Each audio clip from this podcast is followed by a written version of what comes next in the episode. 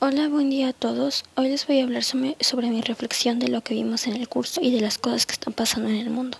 Mi reflexión es que las ciencias sociales son muy importantes, ya que estudian los problemas de una sociedad y pueden ofrecer una manera eficiente de resolverlos y ayudar a mejorar la calidad de vida de una comunidad o de la sociedad en general. ¿Qué está pasando en el mundo? La pandemia está avanzando en México.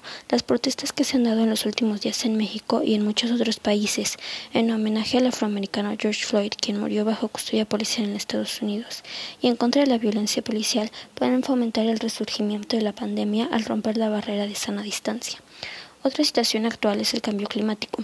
Ha habido una disminución en la contaminación a nivel global y se debe al desaceleramiento de la economía. Se han consumido menos combustibles y por lo tanto hay menos contaminación. Desgraciadamente esta disminución es temporal y la situación volverá a ver a como estaba una vez que se reabran las economías. Hasta el momento en México no se han tomado medidas de contención estrictas para poder hacer una evaluación y ver una reducción significativa en la emisión de los principales contaminantes atmosféricos. ¿Cuáles son las causas de lo que está pasando? Las causas de que esté avanzando la pandemia en México se debe a que el país no cuenta con una infraestructura médica que pueda atender a la población de una manera eficiente. Otra causa es que varias personas no toman las medidas necesarias en esta contingencia. Por otro lado, la principal causa del cambio climático es la excesiva actividad industrial que se ha registrado en el mundo a partir de la revolución industrial.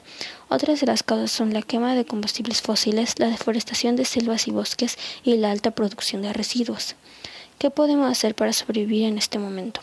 Hablando de la pandemia, debemos respetar las recomendaciones que se nos han dado, como mantener tu distancia con otras personas, usar cubrebocas, desinfectar tus manos constantemente, etcétera. Hablando de las protestas contra el racismo, debemos tratar a todos de la misma manera, sin importar su color de piel, no ofender ni discriminar, entender que todos somos iguales y respetar la opinión de todos. Hablando sobre el cambio climático, podemos tratar de ahorrar agua, no usar carro cuando no sea necesario y en lugar ir en bici o caminando, disminuir nuestro consumo de productos animales, no tirar basura en las calles, etcétera.